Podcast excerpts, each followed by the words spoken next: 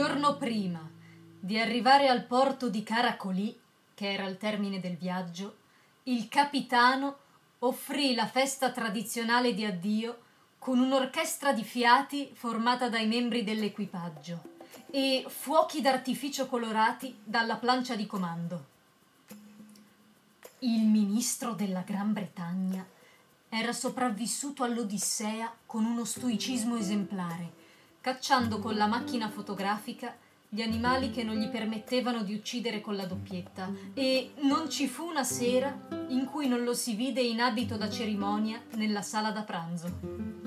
Alla festa finale, però, comparve con il costume scozzese del clan McTavish e suonò a piacere la cornamusa e insegnò a chiunque lo volesse a ballare le sue danze tradizionali, e prima dell'alba dovettero portarlo quasi di peso in cabina. Florentino Arisa, prostrato dal dolore, se n'era andato nell'angolo più appartato della coperta, dove non gli arrivassero neanche le notizie della festa, e si era messo addosso il soprabito di Lotario Tugut, cercando di resistere ai brividi delle ossa. Si era svegliato alle 5 del mattino, come si sveglia il condannato a morte all'alba dell'esecuzione, e in tutto il sabato non aveva fatto altro che immaginare minuto per minuto ogni momento del matrimonio di Fermina Daza. Più tardi, una volta ritornato a casa, si accorse di aver sbagliato le ore, che tutto era andato diversamente da come lui se lo immaginava, ed ebbe perfino il buon senso di ridere della sua fantasia. In ogni caso, però, fu un sabato di passione che culminò con una nuova crisi di febbre quando gli sembrò che fosse arrivato il momento in cui i novelli sposi stavano scappando segretamente da una porta nascosta per abbandonarsi alle delizie della prima notte. Qualcuno che lo vide tremante di febbre avvisò il capitano, e questi abbandonò la festa con il medico di bordo, temendo che fosse un caso di colera, e il medico lo mandò per precauzione nella cabina di quarantena con una buona dose di bromuro. Il giorno dopo, però, quando avvistarono i faraglioni di Caracolì, la febbre era scomparsa e aveva l'animo esaltato, perché nel marasma dei sedativi aveva deciso una volta per tutte e senza altri tramiti di mandare al diavolo il radioso futuro del telegrafo e di ritornare sullo stesso battello alla sua vecchia Calle de las Ventanas. Non gli fu difficile farsi riportare indietro, in cambio della cabina che aveva ceduto alla rappresentante della regina Vittoria. Il capitano cercò di dissuaderlo anche con l'argomentazione che il telegrafo era la scienza del futuro. Era tanto così, gli disse, che si stava già inventando un sistema per installarlo anche sulle navi. Ma lui resistette a ogni argomento e il capitano finì per portarlo indietro. Non per il debito della cabina, ma perché conosceva i suoi veri legami con la compagnia fluviale del Caribe. Il viaggio di ritorno fu fatto in meno di 6 giorni e Florentino Arisa si sentì di nuovo a casa sua da quando entrarono all'alba nella laguna di Las Mercedes e vide le scie luminose delle canoe da pesca ondeggiare nella risacca del battello. Era ancora notte quando attraccarono nell'insenatura del Niño Perdido, che era l'ultimo porto di vapori fluviali a 9 leghe dalla baia, prima che dragassero e rimettessero in uso l'antico passaggio spagnolo. I passeggeri avrebbero dovuto aspettare fino alle 6 del mattino per abbordare la flottiglia di scialuppe a noleggio che dovevano portarli a destinazione, ma Florentino Arisa era così ansioso che era andato da molto prima nella scialuppa della posta, i cui impiegati lo riconoscevano come uno di loro. Prima di lasciare il battello, cedette alla tentazione di un atto simbolico. Gettò in acqua il petale e lo seguì con lo sguardo fra le torce dei pescatori invisibili, finché uscì dalla laguna e sparì nell'oceano. Era sicuro che non ne avrebbe più avuto bisogno per il resto dei suoi giorni. Mai più, perché mai più avrebbe lasciato la città di Fermina Daza. La baia, all'alba, era un ristagno.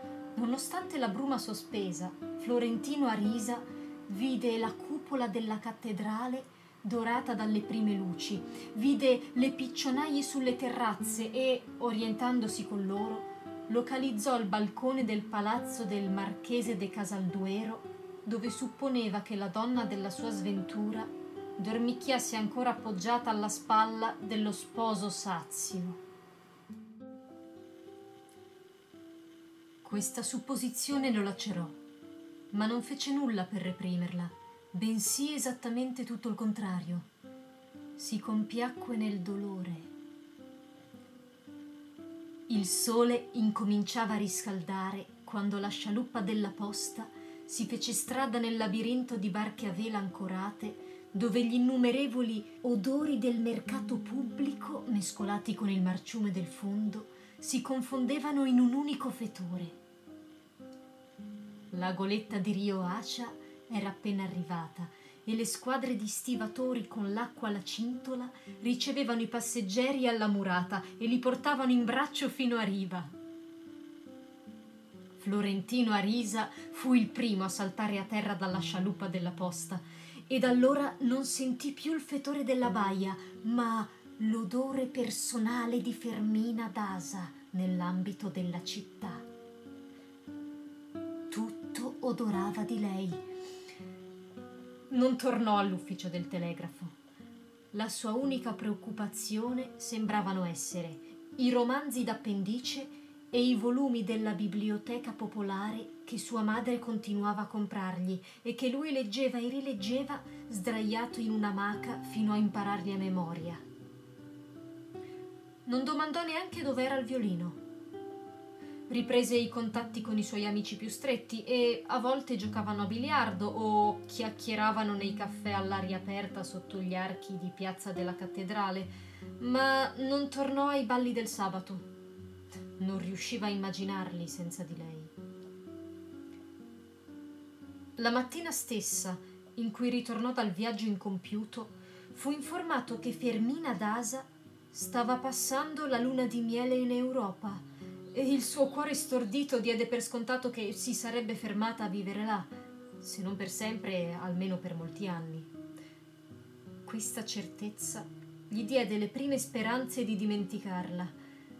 Pensava a Rosalba, il cui ricordo si faceva più ardente a mano che si placavano gli altri. Fu a quell'epoca che si lasciò crescere i baffi con le punte impomatate che non si sarebbe tolti per il resto della sua vita, e cambiò il modo di essere, e l'idea della sostituzione dell'amore lo mise su cammini imprevisti. L'odore di Fermina Daza si fece a poco meno frequente e intenso, e alla fine rimase solo nelle gardenie bianche. Andava alla deriva, senza sapere dove continuare la vita, una notte di guerra in cui la celebre vedova di Nazareth si rifugiò atterrita in casa sua, perché la propria era stata distrutta da una cannonata durante l'assedio del generale ribelle Ricardo Gaitán Obeso. Fu Tránsito Ariza a cogliere l'occasione al volo e mandò la vedova nella camera da letto del figlio, con la scusa che nella sua non c'era posto, ma in realtà con la speranza che un altro amore lo curasse di quello che non lo faceva vivere. Florentino Arisa non aveva più fatto l'amore da quando era stato sverginato da Rosalba nella cabina del battello e gli sembrò naturale, in una notte d'emergenza, che la vedova dormisse nel letto e lui nell'amaca. Ma lei aveva già deciso per lui. Seduta sul bordo del letto dove Florentino Arisa era coricato senza sapere che cosa fare, incominciò a parlargli del suo dolore inconsolabile per il marito, morto 3 anni prima, e intanto si toglieva di dosso e buttava per aria i veli della vedovanza finché non le restò addosso neanche la fede di nozze. Si tolse la blusa di taffettà con perline ricamate e la tirò per la stanza sulla poltrona d'angolo, lanciò il corpetto da sopra la spalla verso l'altro lato del letto, si tolse tutta in una volta la gonna talare con il gonnellino di volan, la fascia di raso delle reggicalze e le calze di seta funeree e sparse tutto sul pavimento finché la stanza fu tappezzata con gli ultimi resti del suo dolore. Lo fece con tanta gioia e con pause così ben misurate che ogni suo gesto sembrava celebrato dalle cannonate delle truppe d'assalto che spaventavano la città fino alle fondamenta. Florentino Arisa cercò di aiutarla a sganciare il fermaglio del corpetto, ma lei lo anticipò con una manovra esperta, dato che in 5 anni di devozione matrimoniale aveva imparato a essere autosufficiente in tutti i tramiti dell'amore, compresi i suoi preamboli senza l'aiuto di nessuno. Alla fine si tolse le mutande di pizzo facendole scivolare lungo le gambe con un movimento rapido da nuotatrice e restò completamente nuda. Aveva 28 anni e aveva partorito 3 volte, ma la sua nudità conservava intatta la vertigine da nubile. Florentino Arisa non avrebbe mai capito come degli abiti da penitente avessero potuto dissimulare gli impeti di quella puledra selvaggia che lo spogliò soffocata dalla sua stessa febbre, come non poteva farlo con il marito perché non la credesse una depravata, e che cercò di saziare in un solo assalto l'astinenza ferrea del lutto con lo stordimento e l'innocenza di 5 anni di fedeltà coniugale. Prima di quella notte e dall'ora di grazia in cui sua madre la partorì, non era stata neanche nello stesso letto con un uomo diverso dal marito morto. Non si permise il cattivo gusto di un rimorso, anzi, sveglia per le cannonate che passavano ronzando sopra i tetti, continuò a evocare fino all'alba le qualità del marito, senza riproverargli altra slealtà che quella di essere morto senza di lei, e redenta dalla certezza che non fosse mai stato tanto suo come lo era allora, dentro una bara inchiodata con chiodi da 3 pollici e 2 metri sottoterra. «Sono felice», disse, «perché solo adesso so con certezza dov'è quando non è in casa». Quella notte si tolse il lutto d'un colpo solo, senza passare per l'intermezzo odioso delle bluse a fiorellini grigi, e la sua vita si riempì di canzoni d'amore e di vestiti provocanti con pappagalli e farfalle dipinte, e incominciò a distribuire il corpo a chiunque avesse voglia di chiederglielo. Sconfitte le truppe del generale Gaetano Besso, dopo 63 giorni di assedio, lei ricostruì la casa sfondata dalla cannonata e fece una bella terrazza sugli scogli, dove in tempo di burrasca si accaniva la furia delle mareggiate. Quello fu il suo nido d'amore, come lo chiamava senza ironia, dove ricevette solo chi le piaceva, quando volle e come volle, e senza chiedere a nessuno neanche un centesimo, perché considerava che fossero gli uomini a farle il favore. In casi molto rari accettava un regalo, sempre che non fosse d'oro, ed era talmente abile che nessuno avrebbe potuto mostrare una prova determinante della sua condotta impropria. Solamente in un'occasione fu sull'orlo di uno scandalo pubblico, quando corse voce che l'arcivescovo Dante de Luna non fosse morto accidentalmente per un piatto di funghi sbagliati, ma che se li fosse mangiati volontariamente perché lei l'aveva minacciato di sgozzarsi se lui avesse continuato nei suoi assedi sacrileghi.